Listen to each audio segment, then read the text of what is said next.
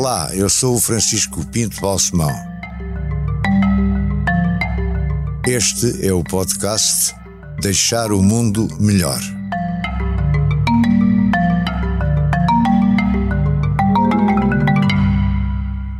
Muito obrigado por ter aceito este meu convite. Obrigado, eu. Este podcast, como sabe, se chama Deixar o Mundo Melhor. É uma ambição que eu acho que todos temos. Ou devíamos ter. Não? É, é, não é só uma. Isso é, é, é uma obrigação. É, é uma obrigação e até tanto mais nos tempos que passam. Porque eu sou um pessimista grande nesse sentido. E o meu maior receio é que nós iremos deixar aos nossos filhos e aos nossos netos um mundo muito pior do que aquele que herdamos. Está feio, não está o mundo. Está muito, muito feio. As convulsões internacionais são e irão ser muitas. E não se vê, depois da destruição do, digamos, da, da construção internacional que existiu até 24 de, de fevereiro de 2022, eh, eh, não se vê que nova construção a que poderá surgir para substituir e talvez acalmar um pouco a situação, tanto mais que isso demora geralmente muito tempo a fazer. Mas também a situação internacional construída até à guerra da Ucrânia não era grande coisa. É, quer dizer... Pensar que mais de metade do mundo eh, não tinha liberdade de, informação, por exemplo? Sim, isso aí é, é uma realidade, que o mundo era extremamente imperfeito.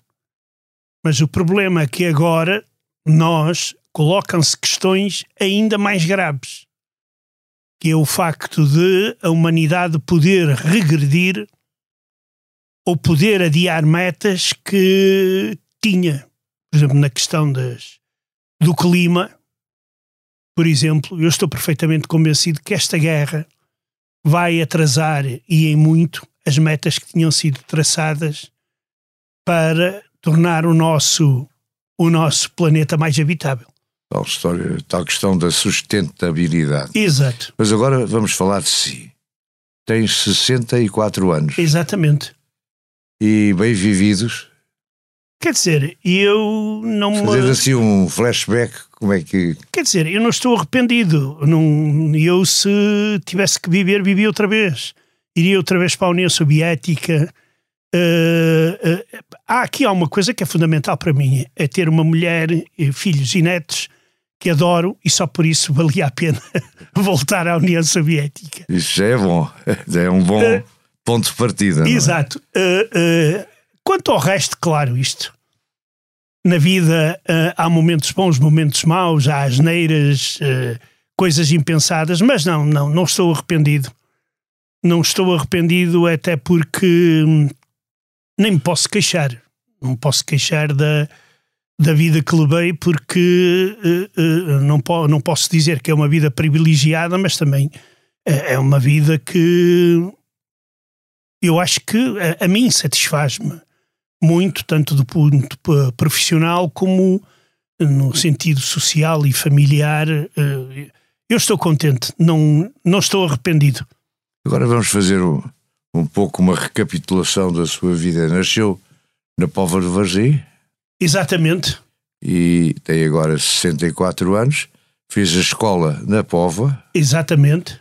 Primeiro numa escola religiosa, não foi? Não, isso. Uh, primeiro foi o ensino primário, que, que era uma daquelas escolas. Cambonianas. Uh, uh, essa ainda era uma escola normal de Estado. Depois daí é que eu fui para o, o Seminário dos Comunianos. Ah, então fui para o seminário Mas com uma vocação eclesiástica, queria ser padre? Ou... Eu queria ser padre missionário. Era o meu sonho de, de, Isso de que idade? criança. Com que idade? Quando foi para... Ui, eu fui com 12 anos. Tinha 12 anos. E quanto tempo lá esteve? Tive 3. E depois desistiu de ser Desisti missionário? depois de 25 de Abril. Ah, foi o 25 de Abril que retirou... Exato. Exatamente. Cortou certo a sua vocação missionária? É, é, é, exato. Porque aqui há duas coisas que são eh, foram fundamentais, que eu não, não sou dado a acreditar em sonhos, mas foi a única vez que eu acreditei. Eu tive um sonho em que Deus me mandou embora do seminário. Eu no dia seguinte fiz as malas e fui-me embora. Então obedeceu ao, ao, ao, Obedecia Deus, ao que Deus Deus, ao. Deus do sonho. Exatamente, exato. E Então, e foi-se embora do seminário com que idade? eh, tinha 15 anos já, quase 16. Isto foi uma decisão complicada, não? Quer dizer, para a família foi uma grande tristeza. A família, que é que fez? Ralhou, zangou-se, Eh, não, chorou, não. Eh, eh, chorar, aceitou. chorar, chorou.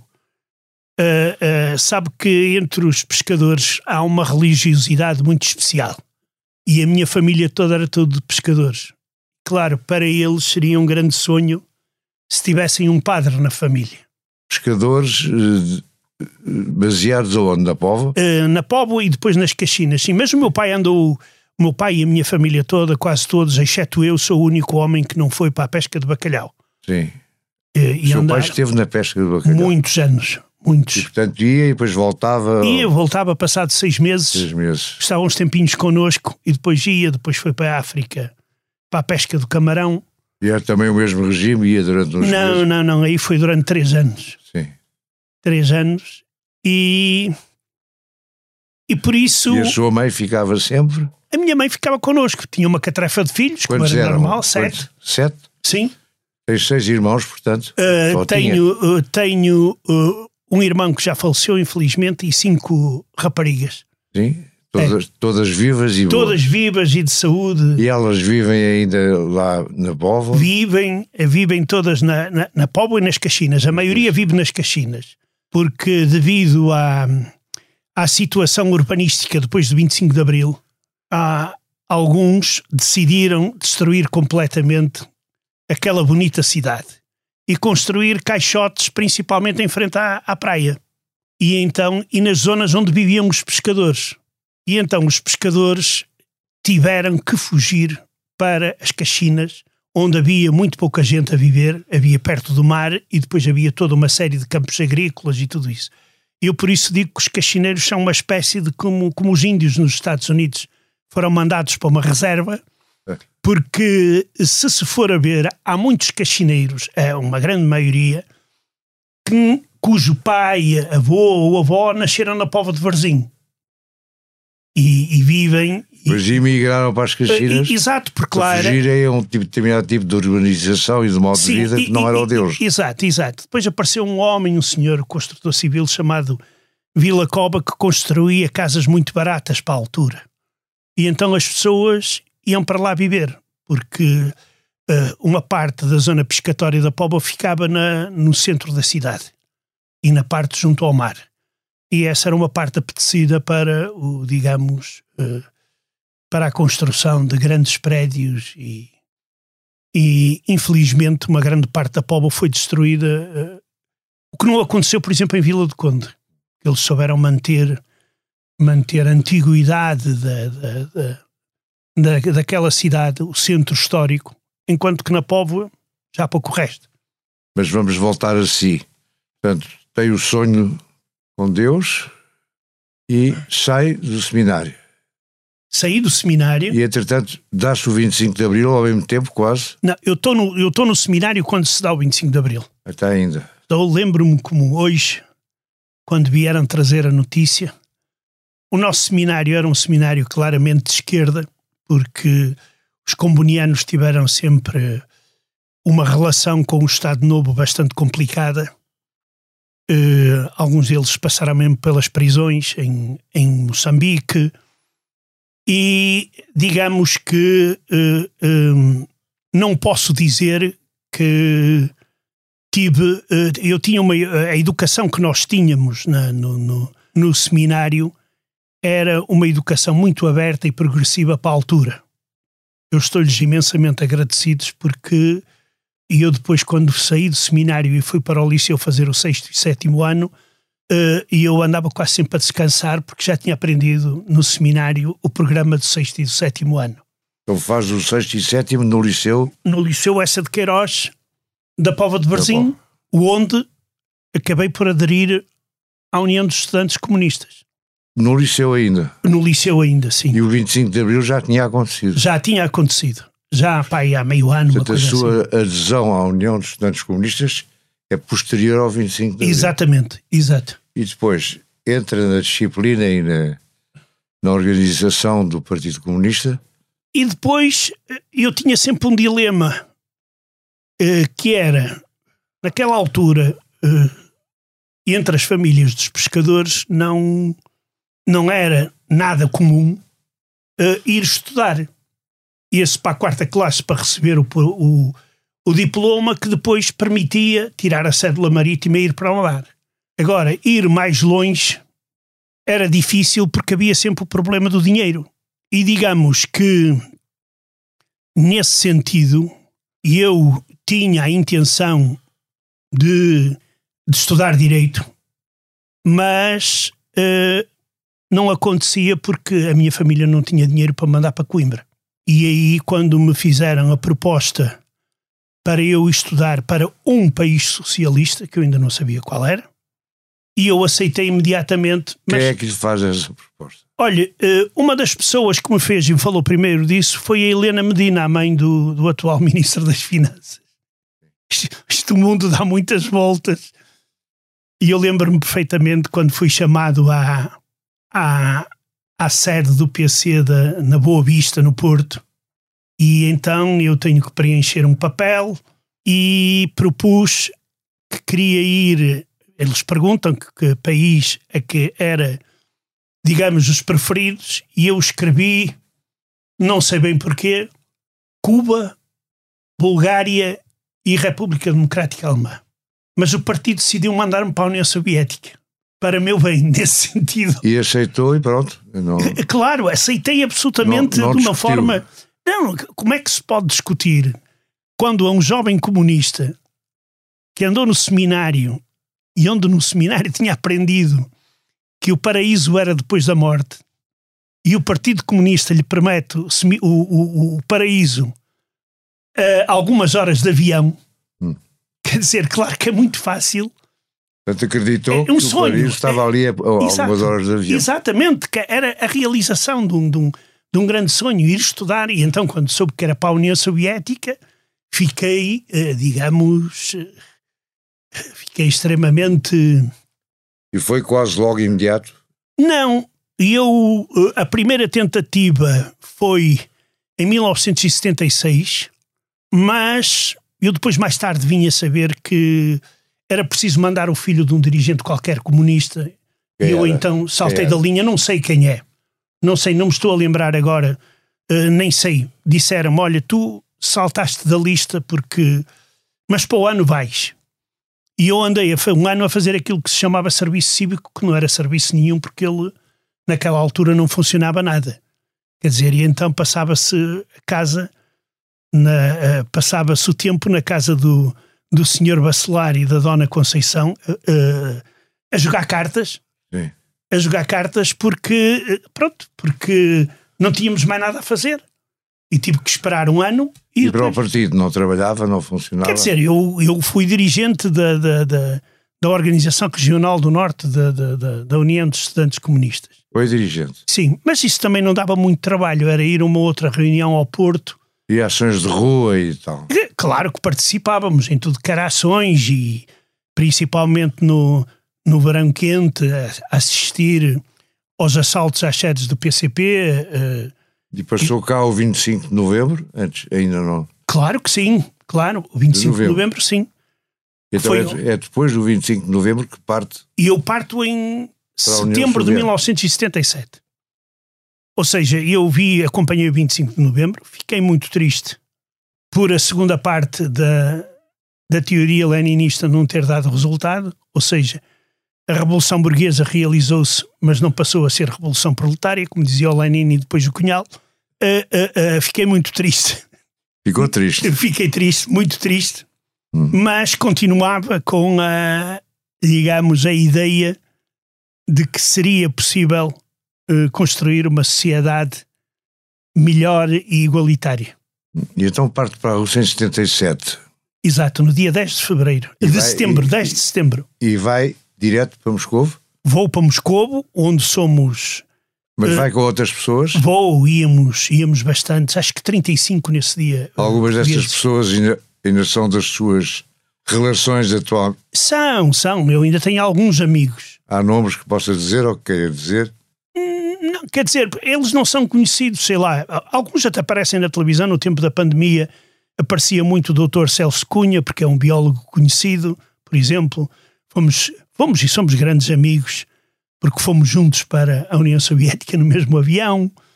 Uh, professores no técnico, que dão aulas no técnico, a minha grande amiga Ana Mourão. Agora, assim, digamos, de pessoas conhecidas, e eu não me lembro de, de pessoas que tenham passado pela União Soviética. Uh, então chegámos Moscou em 77. Exatamente. Às nove menos 20 da noite. E aí fica e aí, agradado e surpreendido agradado, uh, positivamente com o que encontra, não é apenas a cidade, as pessoas, a organização montada para o receber, etc. Uh, sabe, nesse sentido, quer dizer, as coisas eram o que eram. Quer dizer, a gente esperava pelo autocarro, vinha o autocarro, depois fomos levados para um, um hotel onde num quarto não se sabia quantas pessoas estavam, porque quando chegamos lá já era noite. Outro dia que vimos é. que estavam uma enorme quantidade de pessoas a dormir dentro do mesmo quarto. Uh, Faziam-nos os testes médicos uh, e depois estávamos à espera que era para onde iríamos ser mandados. Que em Moscou não ficavam todos. Isso era aceito disciplinadamente, ninguém Repara levantava ondas, ninguém protestava. Havia pessoas que ficavam tristes e a chorar quando sabiam, porque sabiam mais do que eu sobre o, o paraíso. Sim. Estavam melhor informadas. E então, quando ouviam cidades de província, algumas, eu vi uma jovem a, a chorar, eu até lhe propus, lhe disse: Olha, eu, pá, eu troco contigo, eu vou. Eu vou porque isto, pá, qual é a diferença num país socialista viver numa, na capital ou viver na, na província? Bem, é daqueles momentos em que o Zé Milhazes devia estar calado. Mas isso era tudo ingenuidade sua? Todo, completamente.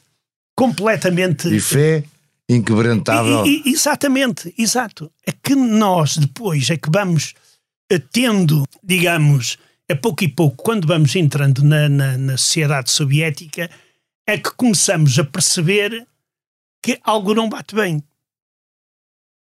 Que há coisas muito estranhas para nós, que nós não esperávamos existissem num país. A União Soviética, naquela altura, já ia no, no socialismo desenvolvido. Ou seja, estava no limiar da porta que conduzia ao comunismo. Só não ia para o comunismo porque, porque o mundo ainda não tinha todo enveredado pela via socialista. Ou seja, eu acredito que ia para um país quase perfeito. E, e claro. Na altura acreditava nisso. Absolutamente. E então, e depois? Temos de... Depois começa a saber os problemas que temos, que vamos confrontando, uh, desde aquelas coisas mais simples, que é uh, não entender porque é que andavam atrás de nós a pedir para vender jeans ou camisas ou sapatos ou sei lá o quê. Vender onde? Na rua? Sim, na rua vinham-nos pedir para a gente vender. E até é, é, é um caso comigo que veio, queriam-me comprar as calças de ganga que tinham custado 100 escudos na, na, na feira de Vila do Conde e, e à sexta-feira uh, lá dava direito a três salários mínimos. Hum. E então chegavam à nossa beira, você não quer vender as calças? Pá, e como é que eu vou para casa? Não faz mal, a gente vai consigo a casa, você muda de calças, pá, e a gente paga. E pronto. Ou então andavam miúdos a, a pedir chicletes e a trocar chicletes. Mas quem é que lhes dava os jeans e tudo isso para vender? Não, éramos nós que levávamos. Ah, levavam nós daqui. Nós é que levávamos daqui vestidos. Ah, daqui. Porque eu, eu fui com uma, uma, uma mala quase vazia. Sim. Minha mala não tinha praticamente nada porque eu ia Sim. para o paraíso e, e lá há tudo. Mas tudo aquilo que era ocidental ah, tá era objeto de, de adoração. Sim. Mas não, não estavam lá para andar a vender a roupa na rua, não? Não, não, não, não, não. Não, não havia alguns que depois, uh, alguns estudantes que faziam bom dinheiro com, e bons negócios uh, com esse tipo. Vinham, vinham, sei lá, a Polónia ou outros países mais abertos do campo socialista comprar coisas que na Rússia não havia, na União Soviética, e vendiam. E desse modo ganhavam até muito dinheiro. Mas a sua vida, portanto, da altura organiza-se, não é? Não, não ficam todos a dormir num quarto de hotel. Não, Não, eu tive, aí tive sorte porque fui viver para uma, uma residência, era, era das mais modernas, e, e vivia num quarto com outro, com um português.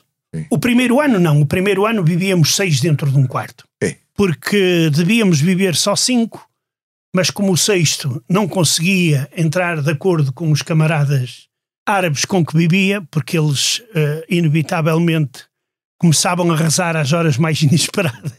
E havia sempre o problema da, da, da desse tipo de confusões. E então nós, como dissemos, uh, uh, pronto, dissemos a ele, olha pá, não consegues dormir, anda, anda a viver para aqui, para o nosso quarto, é mais um. Isso era tudo uma espécie de residência para estudantes? É uma residência gigantesca. Depois, na segunda residência, aí é quando eu começo, porque nós primeiro estudamos russo. Depois, na segunda, quando já é a universidade em si, aí tínhamos uma, uma residência com 22 andares onde e tinha várias tinha, faculdades. Tinha um quarto com quantas pessoas? Tinha um quarto com duas pessoas, depois tinha outro quarto com três, outro quarto com dois, outro quarto com três e uma casa de banho para todos. Era o povo bloco, como a gente, como a gente lhe chamava. Uh, o que era muito bom, havia estudantes que viviam uh, onde tinham, por exemplo, uma casa de banho só no, em todo o andar. E as Ou aulas algum... eram lá na universidade? Sim, sim. As aulas eram na universidade. E eram aulas que de, de, aprender russo? Uh, russo no primeiro ano. Depois também íamos, tínhamos a disciplina de russo. E depois é, era do curso que a gente, que a gente escolhia. Claro que havia disciplinas que eram obrigatórias para, para todos. Fosse mecânica quântica ou cibernética ou fosse lá o quê, uh, ou história. Havia disciplinas que todos tinham que comer, como nós dizíamos ou melhor, engolir, é. que era a história do Partido Comunista da União Soviética, o materialismo histórico e o materialismo dialético, o ateísmo científico, que eu achava muita graça. Depois, o que é que tínhamos mais? Ah, a economia política do capitalismo e do socialismo. E, eh, finalmente, no último ano, antes de defendermos a nossa tese de licenciatura, tínhamos um chamado exame de Estado, era um exame onde estavam cerca de 10 pessoas no júri, entre eles representantes do Partido Comunista da região onde ficava a universidade, etc., onde nos faziam uh, perguntas sobre comunismo científico, que nós chamávamos uh, ficção científica. Isso foi ao, ao, fim de quanto tempo é que fez esse exame? Este exame? De lá estar. Foi no sexto ano. Foi no sexto ano porque eu tive um ano, tive um ano doente já se tinham passado seis anos desde que tinha chegado lá? Sim, sim, sim. E veio a Portugal entretanto ou não? Vim, vim. Eu vim a Portugal, tive três anos sem vir a Portugal. E, e depois, quando foi os Jogos Olímpicos, uh, os soviéticos não permitiam uh, a estadia de, de estudantes que não vivessem em, em Moscou, tinham que sair da cidade. E como eram férias grandes, porque nós tínhamos que dar a nossa, digamos, a nossa residência para os turistas uh, que vinham aos Jogos Olímpicos, que não, não foi preciso devido ao boicote internacional, e eu aproveitei para vir passar uns meses aqui a Portugal, juntei dinheiro e lá vim de comboio de Moscovo até Campanhã. Isso demora um certo tempo, não é? Quer dizer, se nós vimos diretamente, fazemos em quatro dias, naquela altura. Mas como era difícil não parar, já que andávamos tantos dias, aproveitava-se para ver uma outra cidade, sei lá, que ficava pelo caminho. Varsóvia, Berlim, por exemplo, o Muro de Berlim, eh, a, a travessia de comboio eh, da República Democrática Alemã para Berlim Ocidental, ou melhor, Berlim Oriental, depois Berlim Ocidental, era uma confusão desgraçada. E a sua ligação ao Partido Comunista Português manteve-se? Manteve-se durante muito tempo. Até quando? Até 1991 maio de 1991. Aí já estava a viver na Rússia, mas já tinha acabado o curso. Sim, já tinha acabado o curso, já era jornalista, já há dois anos que fazia uh, jornalismo. E eu era uh, tradutor.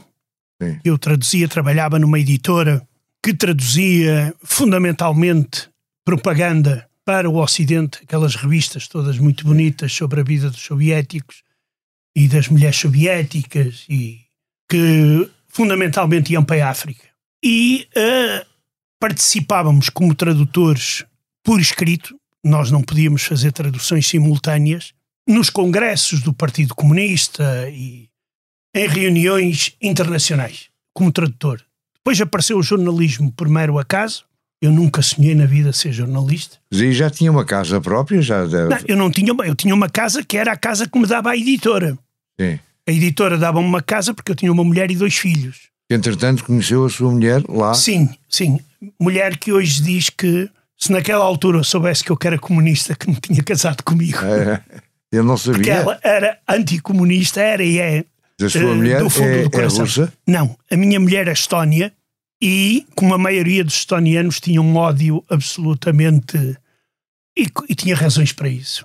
Em relação eh, ao poder soviético. Mas conheceu aonde e como? Na Rússia? Na, na, na, na nossa residência, ela estudava filosofia e eu estudava história. Estudava filosofia financiada pelo Partido Comunista. Pelo Russo. pa- ela era chamada um quadro nacional, Sim, porque nos países bálticos não havia faculdade de filosofia. sim. por causa do receio eh, de que eles estudassem não a filosofia que era necessária. E então os quadros que precisavam mandavam para Moscovo. E então conheceram-se em Moscou. Conhecemos em Moscovo. Casaram-se? Como? Casaram-se? Não, primeiro tivemos uma filha, depois é que nos casamos. Pronto, foi num, num, num daqueles bailaricos que me vieram convidar porque eu tinha discos, ou melhor, o meu colega de quarto, que também era português, nós tínhamos discos que os soviéticos não podiam comprar. Sei lá, o Pink Floyd, etc. Sim. Então, frequentemente, vinham-nos convidar para as festas, que era para a gente levar a música. E foi num desses que eu encontrei eh, pela primeira vez a, a minha, a minha mulher. Uh, depois, claro, pronto, comecei a conhecer melhor a família dela, a Estónia, o pensamento daquela gente e entendo porque é que, uh, digamos, naquela casa era uh, olhavam para mim como um marciano.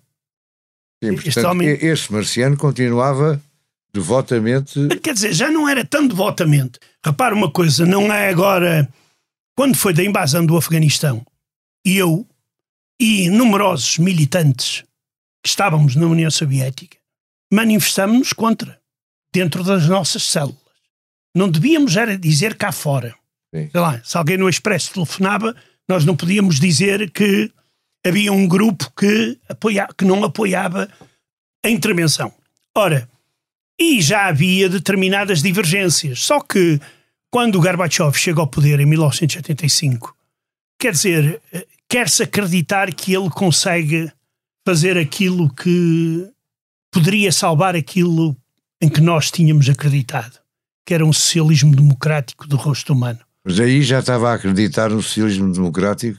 Ah, ah, ah, Isso é uma evolução sua. Claro, claro.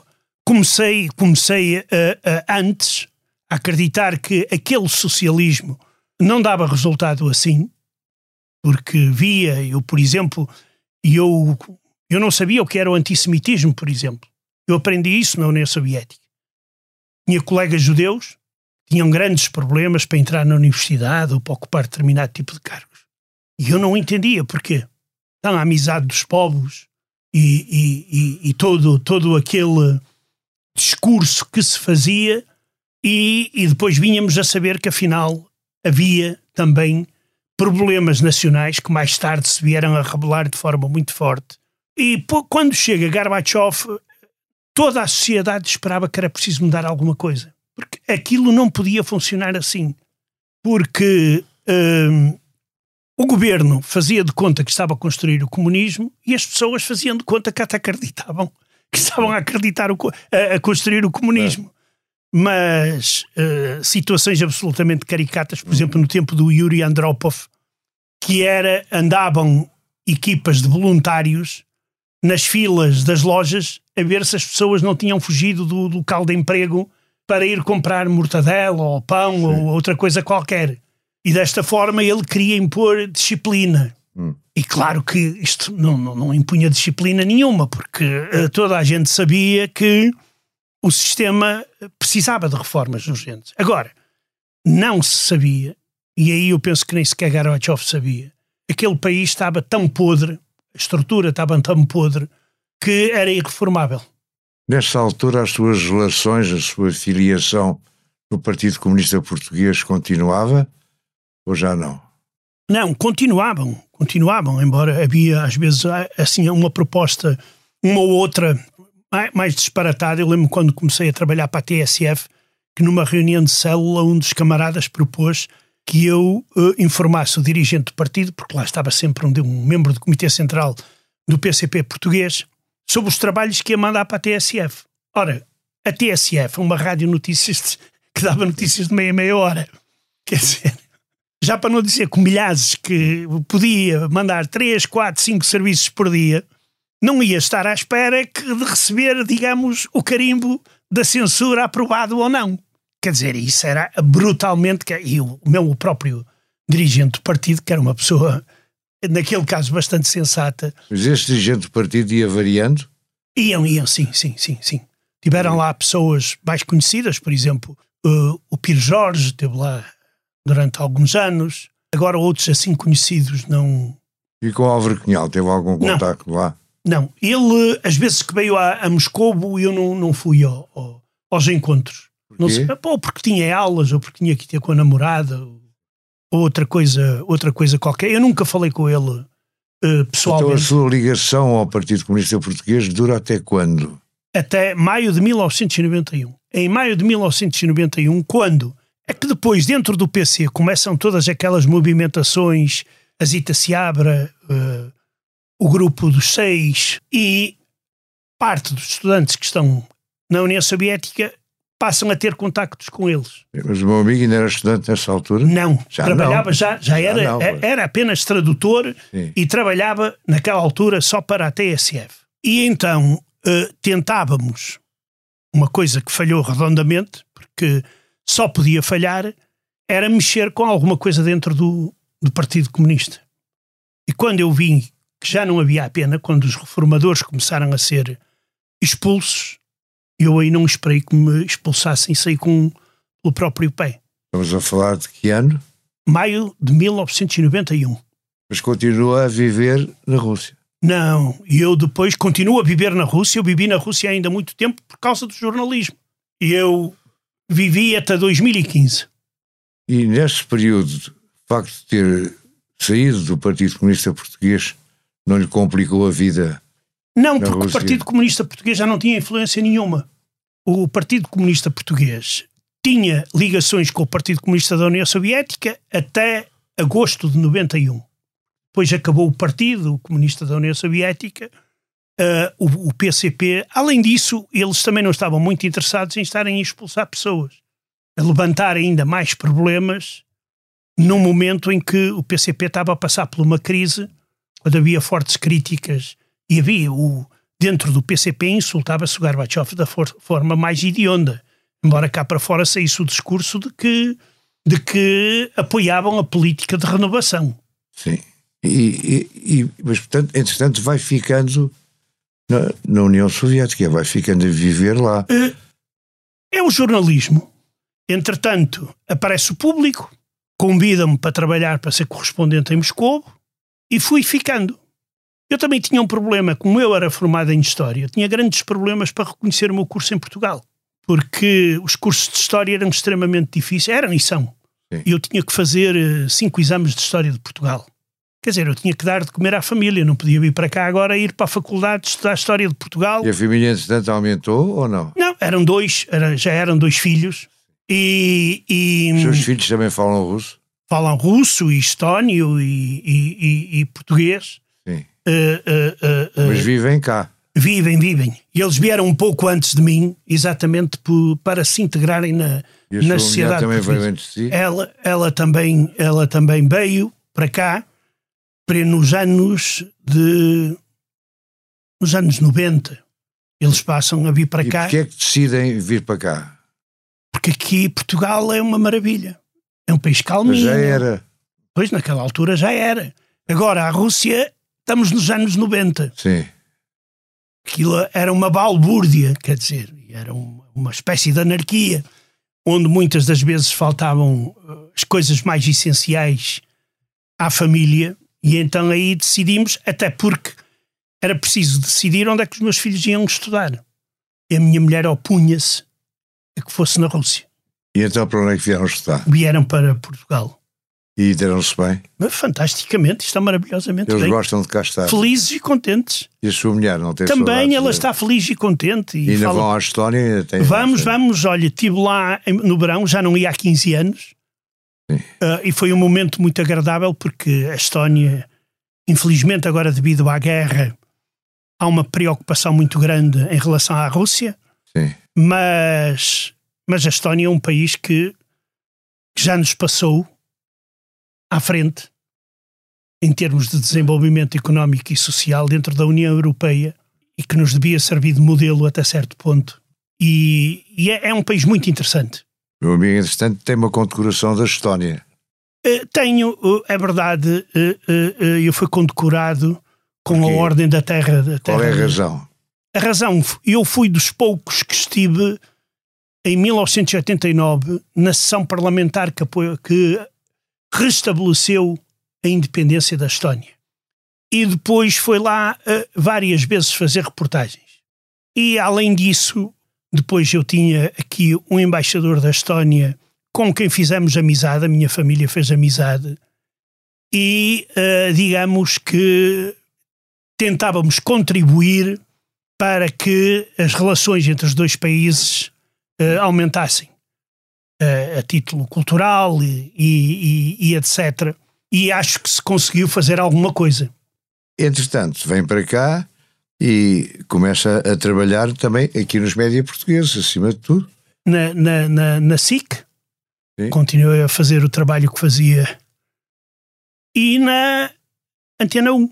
Agora eh, passei a ter muito tempo livre. E é bom? Não, é, é mau. Não gosta? Não, não gosto porque também não tenho que dar de comer à família. Esse é o problema. E, e então aí começo a, a- a- desalmadamente a escrever livros. Um E- atrás do outro. E é desalmadamente, é? É, é, porque não tinha mais nada que fazer, escrevia livros. Sucessivamente, sem cessar, com a Eh, outra. eh, sim, sim, sim, sim. Era, era mais ou menos isso. Era mais ou menos isso. Já vai quase em 20. E a dar uns cursos também. Cursos de quê? Tem dado uns cursos, não tem? Dei umas coisas muito pequenininhas, mas simbólicas. Isso ainda quando estava na União Soviética. Agora Não, mas cá, cá, ultimamente deu um curso dado por si. Ah, mas isso é agora. Agora sim. Agora que Zé Milhazes é conhecido. Sim. Agora, quando Zé Milhazes veio da União Soviética, estava-se toda a gente, quero arranjar uma palavra educada, Quintas. nas tintas para se o Zé Milhazes era bom ou não na história da, da União Soviética. Portanto, há, um período difícil para si. Há um período difícil, porque eu estava Dura convencido. uns anos. Demorou, demorou. Ah, ah, ah, eu doutorei-me em História, No Estava Porto, não foi? sim, Na Universidade do Porto. do Porto, e estava convencido que... Faculdade de Letras, não foi? Sim. E estava convencido que poderia dar aulas em alguma universidade portuguesa. Mas pronto, tal não aconteceu. Uh, nunca me chamaram. Uh, e eu ia. E eu até trabalhei com turistas russos. Era uma experiência fantástica. E como guia? S- Sim, sim, sim. Isto entre nós ilegal, claro. Porque eu não tinha, não tinha credenciais. A minha única credencial era o curso de História. Podia acompanhar os russos e contar-lhes a história de Portugal, que não era crime nenhum.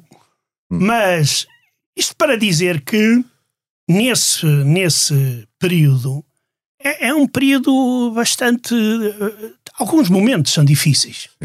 Quando vês que não, não podes fazer aquilo de que gostas. Claro. Claro que depois, pronto, é, eu adoro ir às escolas, principalmente ao secundário, falar com os alunos e aí vou de boa vontade. Eh, eh, eh, e também ia, mas isso em Portugal é tudo pro bono. E quando as universidades combinavam, convidavam, também era tudo pro bono. Hum. E eu dei o pro bono até certa altura, porque depois o pro bono não se come nem se mete no prato. Entretanto, agora, eh, este programa, ou rúbrica eh, semanal, bissemanal, eh, quando não são mais vezes, com o Nuno Rogério, está a ser um grande êxito de, de audiência e de, e de conteúdo. Está contente com esse. Eu estou felicíssimo. Antes da guerra, dez dias antes da guerra, publiquei um livro que se chamava A Mais Breve História da Rússia. E que alguns dos meus antigos camaradas disseram que eu gostava de ganhar dinheiro com a guerra ao publicar o livro naquela altura. aquele livro devia ser publicado mais cedo, só não foi por causa da pandemia. E caiu no momento certo. Eu fiquei muito surpreendido quando vi um livro de história estar no top durante muitas, muitas semanas e ser o livro mais vendido deste ano. Surpreendido e agradado. E agradado, claro. E depois há aquela experiência que eu não sei a quem pertence, de pegar em mim e no Nuno a fazer aquele formato. Já conhecia o Nuno Rogério?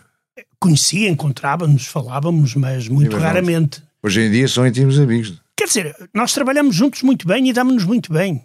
Uh, uh, uh, é uma forma de. Porque eu também não sou uma pessoa difícil, o Nuno também não é. nós trocamos ideias, podemos estar de acordo. Mas ao longo do dia vão trocando ou é só em não, cima da hora? É, é só em cima da hora. Nós não. É. Nós uh, só. Uh, no início nem sequer mandávamos os trabalhos um do outro, mas isto dificultava às vezes porque nós aparecíamos com o mesmo tema, eu e ele. Para que isso não acontecesse, a gente, umas horas antes, quando manda para a produção, manda o que vai falar e o outro diz: Olha, eu também vou falar. E então, ou se coordena o que se vai falar, ou então diz: Olha, fala tu, eu vou falar de outra coisa. Hum. E, e, é assim que as coisas acontecem. E, e, e, e com o Nuno Rogério, portanto, é, a sua relação é sobretudo essa? É, é profissional. profissional. E, e por quem tenho muito respeito e com quem trabalho muito bem. Agora, só mais uma pergunta ou duas. Uh, o futuro da Rússia e o pós-Putin. Uma vez encontramos aqui, não sei onde, no corredor ou na garagem, e disse-me: Isto só se o Putin desaparecer. Mas se o Putin desaparecer, as coisas. desaparecesse, as coisas mudavam, pioravam, melhoravam, e com o Putin não desaparecido. Uh, se o Putin não, se de, não desaparecer, este problema da guerra não se resolve. A guerra pode ser congelada mas a qualquer momento pode descongelar. Mas congela com o inverno também? Uh, uh, uh, não, não, porque ambos os povos estão habituados a combater no inverno. Eu lembro sempre que uma das grandes batalhas da Segunda Guerra Mundial, a Batalha de Stalingrado, foi no inverno. Ou seja, no inverno não dá para fazer férias na, na, na guerra. E eu acho que há tentativas, estão a haver, e alguns até dizem que uh, a Ucrânia deve ceder alguns territórios para assinar um cessar-fogo. E, e, e, os ucranianos, claro que dizem: não, enquanto os russos não se forem embora, nós não assinamos coisa nenhuma. Se aos ucranianos for imposta uma proposta de paz para cessar fogo, tipo, por exemplo, vamos parar onde estamos e congelamos o, o, o conflito, esse congelamento pode ser eterno. Ou, o mais provável, que dentro de alguns anos recomeça outra vez. Porque enquanto não mudar Putin e aquela gente que o rodeia. É muita gente. Sim, sim, sim. E com as ideias e todos que têm. Eles ávidos de poder também, não é? Quer dizer, ávidos de poder e não só. E de proteger as grandes fortunas que, que têm. Porque sem Putin eles transformam-se em miseráveis. Teve ou tem tido alguns contactos com os oligarcas russos cá em Portugal? Olha, aqui em, alguns? Não, aqui em Portugal eu só sei daquele caso escandaloso do, do senhor Abramovich, que de súbito recebeu a cidadania portuguesa Sim. de uma forma muito estranha. Sei que vivem aqui uh, uh, pessoas que já foram, ainda são importantes na Rússia, que têm imobiliário aqui, alguns até muito próximos de Putin, mas eu com eles não tenho qualquer tipo de relação, nem, mas, nem quero ter. Mas voltando ao Putin, qual é a solução eh, de, de sucessão? Olha, pode ser tudo possível. Ele pode ser sucedido por um homem ainda mais radical do que ele. Pois, esse é o perigo. Mas esse homem muito radical vê que a guerra está perdida e pode enveredar por outro tipo de política que não seja a expansão externa. Porque a Rússia necessita de uma coisa que foi prometida por Putin e Putin não fez. Foi a modernização. Putin não realizou a modernização do país e nós estamos a ver nesta guerra. E é isso que é preciso. Pode aparecer um dirigente até mais à direita de, do que Putin, se for possível, que queira modernizar o, o, o país e enverede por reformas internas no lugar da expansão externa. Agora, eu também não excluo, e acho que é cada vez mais evidente, e é para aí que nós temos, devemos começar a olhar com grande apreensão, é a possibilidade da Federação Russa se desintegrar. Isto é que vai ser o, o grande perigo. Uh, e, e a eh, desintegrar-se começaria por onde? Quais são os pontos fracos começaria, ou vulneráveis? Uh, uh, há muitos. Há muitos, desde que o poder central em Moscou enfraqueça. Sim. Tem o Cáucaso, tem o Extremo Oriente Russo, tem toda uma série de regiões que poderão pretender a abandonar a Rússia.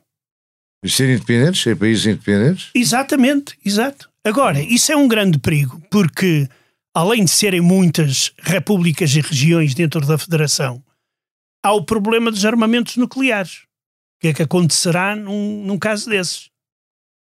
E isto aqui preocupa-me muito. Porque. E depois há o problema da divisão de fronteiras, porque as fronteiras que coexistem dentro da Rússia são administrativas e muitas delas não são reconhecidas pelos próprios membros que acham que o, o vizinho lhes tem que devolver alguma coisa. Isso aí poderá criar um ambiente de desintegração muito perigoso. Perigoso não só para a Rússia, mas também para todo o mundo. É, são incógnitas. Exato. Não sabemos. Deixar o mundo melhor tem o patrocínio da Hyundai. Juntos avançamos para uma mobilidade mais sustentável. Porque o que move a Hyundai hoje é garantir um mundo melhor às gerações de amanhã. Hyundai. Mudamos o futuro. Duas perguntas mais. Quais são os seus passatempos? Onde é que vai passear? O que, o que é que vai visitar? Ou o que é que faz em Olha, casa quando quer estar distraído e, com, e não a trabalhar? Eu quando não uh, uh, eu sou viciado no trabalho uh, se não estou a escrever alguma coisa ou a fazer algum trabalho estou sempre a olhar para as notícias hum. e vou para onde a minha mulher me, me puxa às vezes a minha mulher, e a sua vezes, mulher puxa para onde? Para, para qualquer lugar olha vamos passar descansar dois dias a Lausanne como foi da última vez hum. tiveste em Lausanne? não, não tive então vamos lá Pronto. E então eu vou de boa vontade e fico todo contente. Uh, uh, uh, como não gosto de avião, não gosto de andar de avião, não gosto de viagens longas, e além disso, agora com o calendário que tenho na, na, na SIC, não dá para fazer longas viagens. E quer dizer, e uma das formas de me distrair também, ou seja, de mudar um pouco do ambiente, é que depois do lançamento do meu livro e eu tenho feito talvez dezenas de palestras por Portugal inteiro e tenho conhecido pessoas e regiões extremamente importantes. Também é, isso também é positivo. É, é? muito, muito positivo. positivo. Eu fico, eu fico uh, surpreendido, mas muito agradavelmente surpreendido, quando vou a uma aldeia e tenho uma sala cheia com mais de 100 pessoas a ouvir-me. É bom, alimenta o ego Exato. Também. Não, não é, quer dizer, vê-se que as pessoas estão preocupadas. Se no início, quando se falava, as pessoas olhavam com ceticismo, agora as pessoas estão preocupadas, vêm perguntar. Estão preocupadas e querem ouvi-lo. Eh, sim, mas, mas também é muito aquela preocupação do que vai acontecer, quando é que a guerra vai acabar e como é que isto se, se resolve e tudo isso. Há um, há um interesse muito, muito, muito grande. E isso a, a mim dá uma grande satisfação. Além disso, conheço, passo a conhecer regiões que às vezes nem sequer, quer dizer, passava ao lado ou não, ou não passava, mas agora, quando se vai a uma aldeia e se tem a sala cheia, para mim é uma, é uma grande alegria, sem dúvida. Ainda bem. Uma última pergunta que eu descobri isto num, num inquérito qualquer e achei piada. Se pudesse transportar-se para um qualquer período da história do passado ou do futuro, qual era o Onde e quando gostaria de ir? escolhendo um período? Isso é uma pergunta muito difícil. Pois é, por isso é que eu gosto de a fazer. Onde é que é que eu gostaria? Eu gostaria de ir para um país nórdico. Não é ir, é viver. Ah, ter, viver, ter sim, sim. vivido. Sim, sim, sim, sim. A Idade Eh, Média pode ser Não, não, no- não. daqui eh, a eh, 300 anos também. Ah, eh, eh, eh, eh, não, eu quanto ao futuro, eu não quero olhar, não quero olhar para o futuro. Ah, ah, agora, no passado, como jornalista, eu gostaria de viver em tempo de grandes atividades e convulsões. Como pessoa, e eu gostaria de viver na época mais pacífica que existiu na história da humanidade. Embora nós saibamos que na história da humanidade não deve haver um dia sem guerra. Hum. Ela faz parte da. Mas por isso eu não. Quer dizer, por curiosidade histórica, gostaria de visitar a Idade Média ou visitar eh, determinadas regiões eh, do Renascimento ou tudo isso, mas apenas por curiosidade. Viver, eu vivo, vivo o dia de hoje e, e tento fazer aquilo que faço, manada. É uma ótima conclusão para esta nossa conversa. Muito obrigado. Obrigado, eu. Deixar o Mundo Melhor é um podcast de Francisco Pinto Balsemão com música original de Luís Tinoco. A sonoplastia de Joana Beleza e João Luís Amorim. O vídeo e a edição de José Seduvim Pinto, Carlos Paes e Ruben Tiago Pereira. Transcrição de Joana Henriques e apoio à edição de Manuela Goxa Soares. Imagem gráfica de Marco Grieco. Produção de Margarida Gil.